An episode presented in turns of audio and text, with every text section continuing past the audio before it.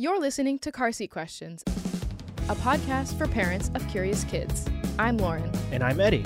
And if you're anything like us, you either have a kid or you care for a kid with questions.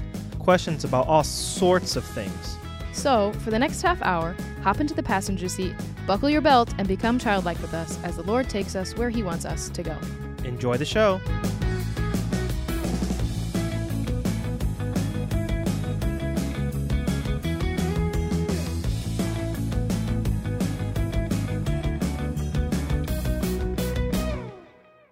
Well, everyone, welcome to this week's episode of Carseat Questions. Thanks so much for joining us. And thank you, Dr. Del Rosario, for joining us. We're glad to have you. If you could just start off telling us a little bit about who you are, what you do, your family. Sure. Thanks so much, Lauren, for having me on the show, and Eddie, too. I teach Bible at the Moody Bible Institute. I teach in the Bible Theology Department, apologetics, philosophy, Bible Introduction, and New Testament Survey right now. Awesome. Love doing that, and because one of my passions is helping Christians find clear answers to tough questions that they have about God, Jesus, and the Bible, and then also to be help them to be able to turn around and explain their faith with courage and compassion, because I think we need both.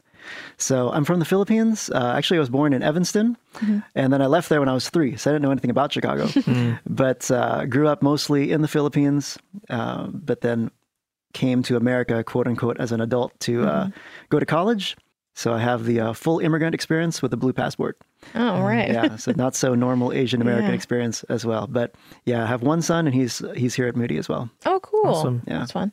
My dad used to be a professor at Moody, and I went to Moody when he was teaching here. So it's fun. It's a fun experience to have your parent here. Yeah. You can just like run to their office when you need. I had my son in the New Testament survey class with 140 plus students, and I had these faculty assistants helping me grade. And I told him, but I will always grade yours. Yes. I never took my dad's class because I was like, I don't want that. Maybe if it was like just like quizzes or something, but he did teaching the Bible practicum. And I was like, I don't need you like telling me how I did teaching the Bible. Oh, thank you. So I have a question about NT survey these days, because when we took it, we had to write. So we had to read through the entire New Testament twice. And then we had to write like a minimum 10-page paper on what we read. Is that still a requirement for NT survey these days? And for our listeners, if you've been following along, Lauren and I are Moody grads. Yeah. So we can empathize with those who had to write 10-page plus papers. Well, it depends on the professor. So we have some latitude in what we do. So I know other professors will ask students to write summaries of the books that they read. I ask them to do creative engagement. So for example, I'll ask them to summarize it, but I'll summarize it like this. I'll say, you've been tasked by a Netflix type streaming service to create, say, the book of Acts. Okay, now I want you to create a title for the thumbnail that tells us what this chapter is about, and an intriguing description that will tell us what that show is about, you know? Oh, that's cool. So it might be something like, a sorcerer offers money for supernatural power, you know? And it's like, see, why couldn't we have that? I mean, I love Dr. Marty. Dr. Marty was cool, but... Shout out.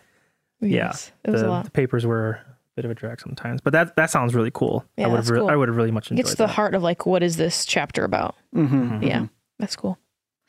Well, today we're going to talk about how can we know that Jesus is real, and not even just like the Jesus of our Bibles, but like a historical, true, real person. And then how do we tell our kids that, you know, other people know that Jesus is real too, not just Christians. And so how would you talk to your kids about knowing Jesus was a historical figure in other cultures, in other historical texts and religions, but they don't necessarily think that he is also God or the Messiah? How do you kind of go about that? He's a person that other people believe is true, but not in the same ways that we do. Yeah, well, we have these kind of worldview glasses that we all have, you know. Yeah. That's a way that we see the world. And so for some people, they'll say things that aren't true. And so I tell my kids, you know, there's my kids, I only have one, but I'll tell, you know, youth group kids or elementary kids that I'm working with at church or something. People say things that aren't true sometimes. And that doesn't mean that there isn't actually truth. I remember when my There was a time where this one kid was telling another kid, those aren't your parents, they're my parents, you know? And like the kid was getting so flustered, like, no, they're my parents. And we're like, you know, that's not true, right? Mm-hmm. Sometimes people just get confused about things. When my son was little, there was a kid at his school who got in trouble because he went around telling everybody that Justin Bieber was dead. Oh my gosh. And these girls were like so mad and distraught and crying. And well, he thought that Justin Bieber was Michael Jackson when Michael Jackson died. Some people are just confused. Yes. And other people only have some of the story, only believe part of the story about who Jesus is that we read in the Bible. So for example, in Islam, Muslims believe that Jesus was a prophet, but he was just a man. In the Watchtower organization, Jehovah's Witnesses, they'll believe that Jesus is the greatest man who ever lived, but only a man. But the Bible gives us the whole story about who Jesus is. He is the greatest man who ever lived, but he's not just a man. He's more than a man. He's actually God. And so just because people disagree on things, it doesn't mean that there isn't actual truth. So I might use some illustrations about, remember when your friend said that, you know, that's not true, you know, or sometimes they only see a partial truth. And the Bible gives us the rest of the story. But nobody thinks that Jesus was just a made-up, you know, fictitious character from a cartoon or something.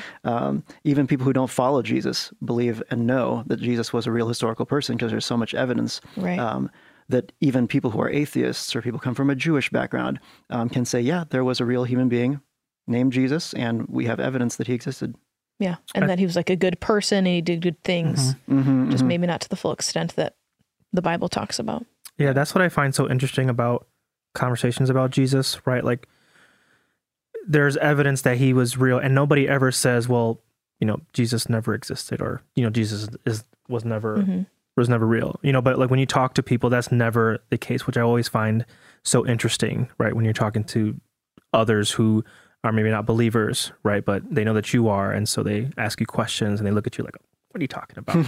You know, but again, there's never like a sense of like, you're crazy in the fact that you think Jesus is real, right? It's always like the believing in him is what people are just like, that's, you know, I don't understand. There are some people who say that Jesus is a myth and never existed. There are a very small group of people, and you'll find kind of conspiracy theories on YouTube and stuff about, there's a video called Zeitgeist that's a couple decades or so old that still people are referencing this video like, oh, Jesus was just a copy of these pagan myths, pagan gods, you know. But if you actually look at these pagan gods, they're nothing like Jesus. Or you have to take little bits of all these different stories and say, well, that's kind of like Jesus. That's kind of like Jesus. This guy had disciples. This guy, you know. But it's nothing at all. So if anyone says to you, Jesus was just a myth, go back to the stories that they say he's a copy of this, and then look at it, and you'll see that actually it wasn't a copy at all of that story. The virgin birth is a great one that people say, oh, that was just made up because it was just like Mithras, this mystery religion from the ancient world. But if you look at Mithras, he wasn't born of a virgin at all. He was born as a full-grown adult coming out of the side of a solid rock. Oh my. You want to call a big mountain a virgin? That's the only way that's going to work. That makes sense. You know, so you actually go back to the stories, and there's virtually every critical scholar believes Jesus is real. In fact, even the famous or infamous atheist scholar Bart Ehrman has a whole book called "Did Jesus Exist?" Spoiler alert: yes. And you can still be an atheist and believe that Jesus existed. Yeah. For kids who are, you know, maybe more visual and they're not quite old enough to understand like historical things, what if they say, well, how do we know Jesus existed, but there's no pictures of him? That's such a great question, because if you're a real person, then clearly someone can just take a picture of you, right? You're especially not like in today's age, a spirit that's just invisible or something, right? And there's this whole idea of IG or it didn't happen, right? It's been around for a while, right? Since social media got big. Well, what a great question. What a great place to start. Because first of all, just to tell kids, there were no phones and cameras back in the day. And so if we wanted to have a depiction of someone, somebody would have to have drawn it, you know, put a pen to the paper or on a wall or something. And we actually do, what's interesting is we actually do have depictions of Jesus that his friends and his enemies made of him. In fact, one of the earliest depictions of Jesus was a piece of graffiti making fun of a Christian. His name is Alexamenos, but I'll call him Alex if I'm talking to a little kid. So there's a guy named Alex and some mean people were making fun of him worshiping Jesus, and they drew Jesus on the cross in kind of a crass way. But still, Jesus' enemies depicting, here's a real person, and how weird that you're worshiping a crucified man. You know? Yeah.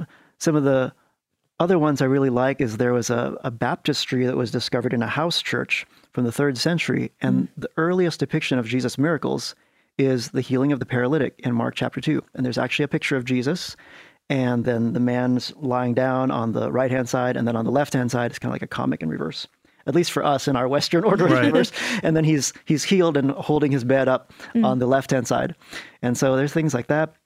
There's the Magi adoring Jesus. We have depictions of that on a sarcophagus. And so you think about the incarnation.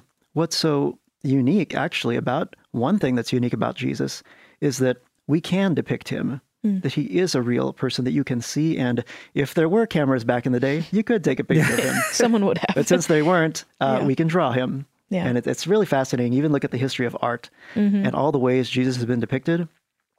Many of these depictions have kind of a raised eyebrow, kind of a forked beard, and a nose that's kind of off to the side.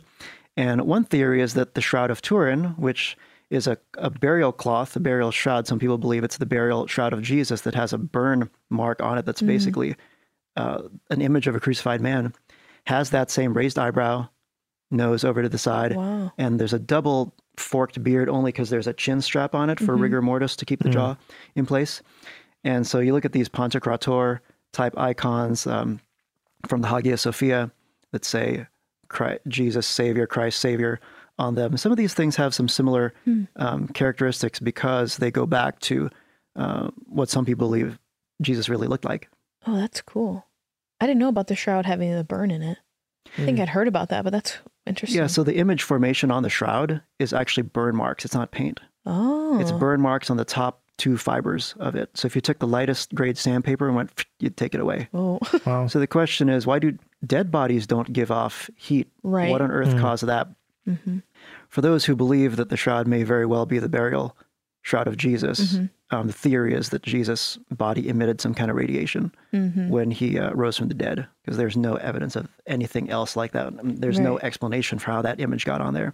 Yeah. It's very interesting. It is. That's not the first thing I would talk to somebody about as evidence for Jesus, but it's very interesting to look into.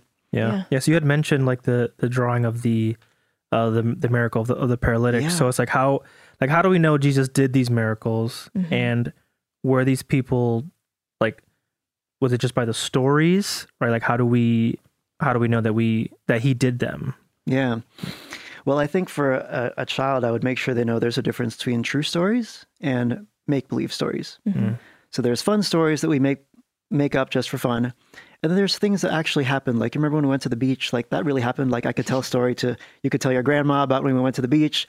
You're telling a true story. So there's a difference, right? When things happened thousands of years ago, historians try to figure out what happened in the past, and they can only study what we call surviving traces of those past events. So maybe you brought back a seashell or something, to show grandma, or maybe there was a picture of us, at the beach. So what are the surviving traces of past events? When historians look at Bible times, well, we look at texts and we try to see how sure can we be, how strong is the evidence that this story was real versus made up? And there are rules of evidence that come into play that historians use. And so they'll look at something like the healing of the paralytic. And when Jesus says, for example, son, your sins are forgiven. What's the likelihood that that was just made up randomly? Well, there's a rule of evidence that applies that historical Jesus scholars use, and it's called coherence. And in this case, it actually matches up with something else that Jesus said in Luke 7, the woman who anointed his feet, he told her, your sins are forgiven. So it's not the only time Jesus said something like that. When Jesus said in verse 10, so that you may know that the Son of Man has authority on earth to forgive sins, I tell you, get up and walk. Things like that, historians will say, well, Jesus is the only one who calls himself Son of Man. No one else calls him Son of Man. It's always Jesus in the Gospels. Actually, one time it's not him, but he's quoting Jesus. Outside the Gospels, the writings of Paul, anywhere else in the New Testament, we don't call Jesus the Son of Man. How many worship songs do you know that calls Jesus the Son of Man? Right. Very few, right? So it's not something that the church would have made up. So historians have rules like this that come into play. And These things are called the criteria of authenticity.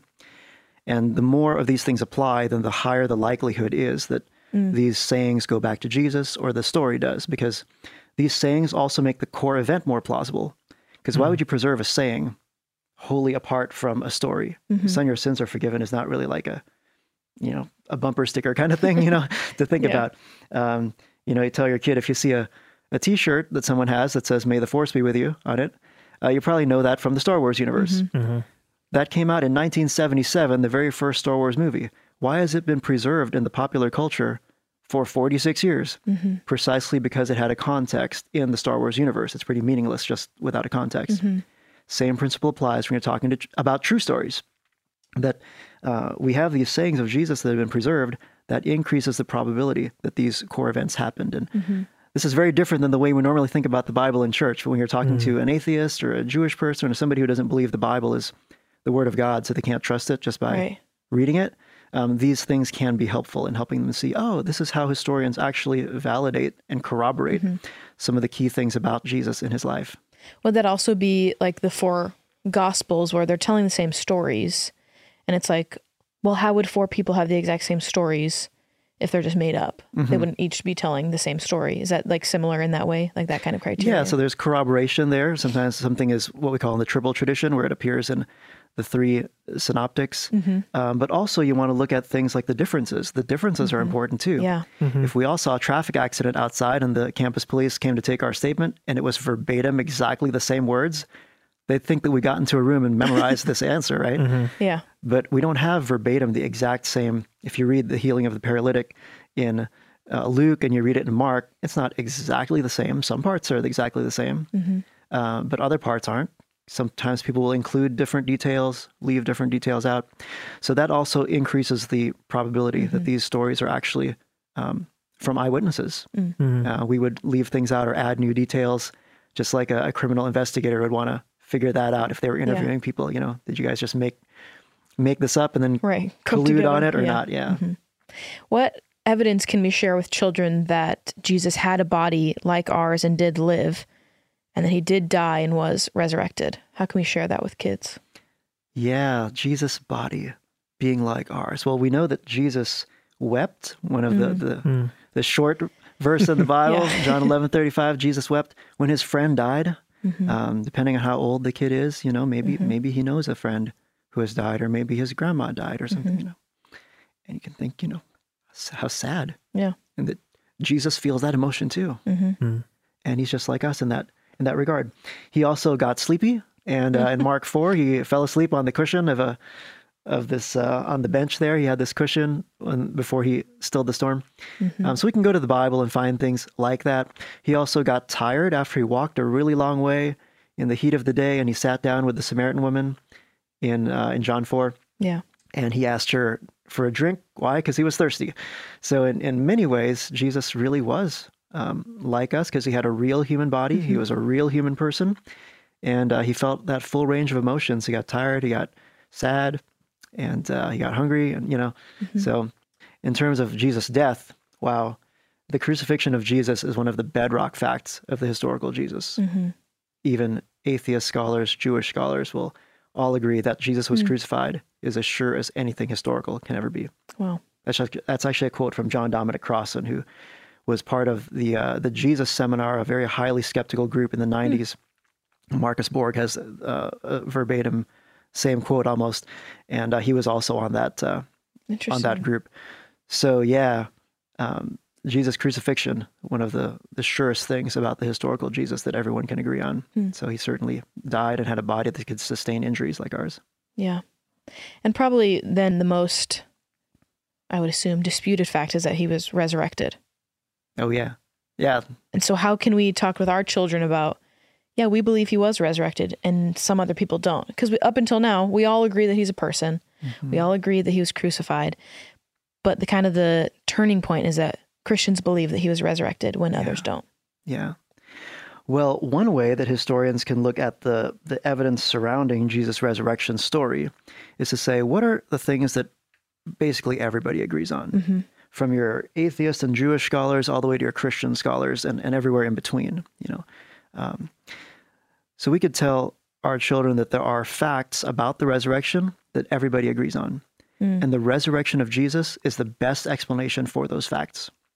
Mm. So, for example, that Jesus was crucified is as sure as anything historical can ever be. That's for sure. Mm-hmm. Doesn't matter if you're an atheist or a Jewish scholar, you can take that to the bank. That's real. Mm-hmm. Now, the disciples had real experiences that they believed, at least that they believed, were experiences of the risen Jesus. Mm-hmm. And virtually every critical scholar will agree with that as well, because the evidence is so strong. This is what they went around preaching, and they really mm-hmm. believed it, and they were even willing to put themselves in harm's way for that testimony. The church persecutor Paul was converted as well. Yeah.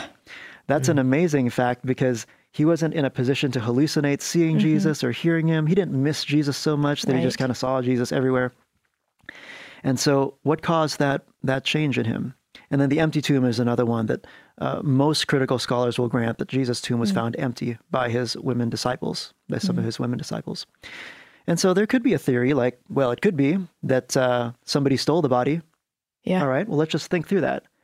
Did Paul become a Christian because of an empty tomb?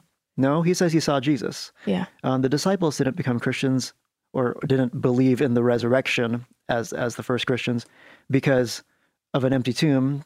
It's because they saw Jesus, right? Mm-hmm. They saw Jesus. Otherwise, they would think someone stole the body. So cycle through all these things, and you want to see what is the best explanation historically for it.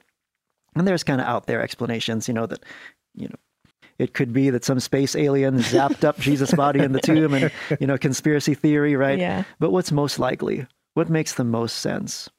And this is where the worldview glasses come into play, because mm-hmm. for some people who say miracles are absolutely impossible, then any explanation is going to be better for them, right, than resurrection. But Jesus being known as a miracle worker, that's another fact of the historical Jesus. It wouldn't be unexpected or out of the ordinary to say Jesus did miraculous things. His birth was miraculous, and mm-hmm. even his resurrection was miraculous too. Yeah. He didn't just come back to life spontaneously, right. Naturalistically. Mm-hmm. Dead people don't come back to life all on their own. Yeah. Mm. Only if God raises someone from the dead. And so mm-hmm. That's what I would say. It's a worldview issue as well, but we have historical evidence that increases the probability that that's the best explanation for what mm-hmm. happened. Yeah. Yeah. I think just recently, Trey has started to ask. Yeah. Trey's our son. Sorry. For those who've been following, who are first time tuning in, Trey is the name of our 3-year-old son. Yeah. So he just started to get really curious about God and church. He just moved up to the next age group in Sunday school, so there's a lot more interactive things that they do as opposed to just like playing for 2 hours or whatever. So a couple weeks ago in the car, he started to ask about God, because we've been telling him, like, he asked, why do we go to church? I was like, well, we go to church to worship. We go to church to learn about God and Jesus and be in community with others. And in the car, he asked, where is God? Yeah. And then I was like, well, I'm glad Lauren's back there, because she could take the first stab at this one. And he asked, like, where is God? And Lauren was like explaining to him, well, God's everywhere. So he's like, oh, so God is in the front seat with Daddy driving the car. And it's just like, yes, but it's starting to become more of a curiosity thing for him, right? This being, or however he views it, right? It's something that we're talking about, mm-hmm. but he's everywhere and we can't see him, so it's like starting to, like, the wheels are turning in his head, and like, mm-hmm. what is this that we're talking about? So it's just so interesting, right, that he's starting to ask mm-hmm. us about, God and Jesus. And so, yeah. Or we say we're going to church, to learn about Jesus. And he goes, why do we learn about Jesus? And it's like, oh my gosh, I wasn't prepared for this. Yeah. Yeah. Yeah. It's cool to see their minds turning and mm-hmm. asking those questions. And they're always at weird times. Mm-hmm. I happened to be recording he was singing in the car. And so I was recording him, and then he stops and goes, where is God? And I was like, oh, oh my gosh. Well, let me think about this. How do I handle this for a 3-year-old? So yeah, it's cool to see their wheels just start turning and like thinking about things that you don't expect them to, especially at these ages. Mm-hmm. Is there a way to talk about how Jesus is real without using the Bible alone? Maybe for those that, you know, don't believe that the Bible is true, is there a way to talk about, yeah, Jesus is real without using the Bible, you know, just for that? Like, that's not the sole way to tell them about that. Yeah, I think we want to go straight to the Bible because for us, it's obviously it's the highest authority and it's the Word of God, but other people don't see it that way. Yeah. And so sometimes people are uncomfortable just starting with the Bible, but they might be okay starting with history, thinking about Jesus as a figure in ancient history. And so there are a couple of sources that we could go to outside the Bible, but we do want to ask questions of people, whether it's our own kids or someone who's asking a question like that, to ask them, what is the standard of proof that they have? If Jesus did exist, what would you expect to find? If someone says, I need, you know, the 4K live streaming version of him rising from the dead, you know, to believe the resurrection or, you know, feeding the 5,000 or something, well, that's just not going to happen, right? But we can point people to, if Jesus was a real person, we would expect to find all these different things about him. But if you think about it, Jesus really wasn't that big of a deal, if I can say it that way, in the greater Roman Empire while he was living in Galilee. And it wasn't until later when Christianity became more of a thing that people who weren't Christian began writing about him. So there's a Jewish historian in the 1st century by the name of Josephus who wrote a 20-volume set called The Antiquities of the Jews. And in Book 18 and Book 20, he mentions Jesus. In Book 18, he says, there was at this time Jesus, a wise man. And he goes on to say that Jesus was known as a miracle worker. He did these amazing deeds, that there was a clash with the Jewish leadership and they delivered him up to Pilate, and that he was crucified, and that Jews and Greeks followed him. So there's lots of things we can learn from Jesus, about Jesus, just even from people who are enemies of the Christian faith or not Christians. In Book 18, he mentions those things. In Book 20, he mentions Jesus again when he talks about James, Jesus' brother. And he says, James, the brother of the one who was called the Christ, was put on trial in Jerusalem. And so we actually learn a lot of things about Jesus, even just from Josephus. Tacitus is another, this is a Roman senator, Roman historian, and he's writing in the 2nd century about Jesus, also corroborating this, Jesus being crucified under Pontius Pilate. And so these things are actually an invitation for us to go to the Bible. And so for people who aren't comfortable starting with the Bible, we can show them some of these sources outside the Bible and say, but where does the portrait of Jesus actually come from? You know, because what came before that? You know, the Gospels. Even if you look at other religions, in the Quran, it says that Jesus was a miracle worker. But there are actually no stories about Jesus working miracles. There's no narrative accounts in the Quran. So you could tell your Muslim friend, do you want to see where Jesus actually did the miracles? You know where the stories are? The Quran says he's a miracle worker. Why was he known as a miracle worker? Because of the stories, and they're in the Bible. So we can point people to the Bible, and that's what history does. It actually is an invitation to point us to read the Gospels and consider the stories that are in there. Yeah. What's one thing you would want to maybe leave children with, say maybe like elementary school and younger, and leave them with about Jesus being a real historical person? What is something you'd want them each to take with them, maybe from this episode or from today or from their parents? I think I will say that Jesus is a unique person in human history. There's no one who ever lived like him, because he claimed to be divine. He claimed to be God. He claimed to possess divine authority, authority over heaven and earth. He claimed to have authority on earth to forgive sins in that text that we looked at. He claimed to have authority in heaven to judge sins as well. He claimed to have authority in heaven and on earth over all of reality. No one ever did that. Even some of these rulers like Caesar Augustus or Alexander that some people thought these guys might be divine in some sense. No one thought they had authority over all of reality. They were just lower gods in a larger pantheon. And so there's no one like Jesus. But he's also, so he's unlike us in that sense, but he's also very much like us in another sense, because he was a kid too and he grew up. And the Bible says that he tabernacled among us, you know, he made his dwelling among us. So he's close to us. He's the God of the universe, but he's also close to you. He wants to be close to you, and he wants to have a personal relationship with you. So I think that's awesome, is just to leave them with, he's not just a figure locked in history. Yes, he's a figure in history, but he's alive today and he loves you. He can forgive your sins, just like he forgave the paralytic sins. And if he is the Lord, then he needs to be Lord over all our lives. Mm. Mm. Yeah.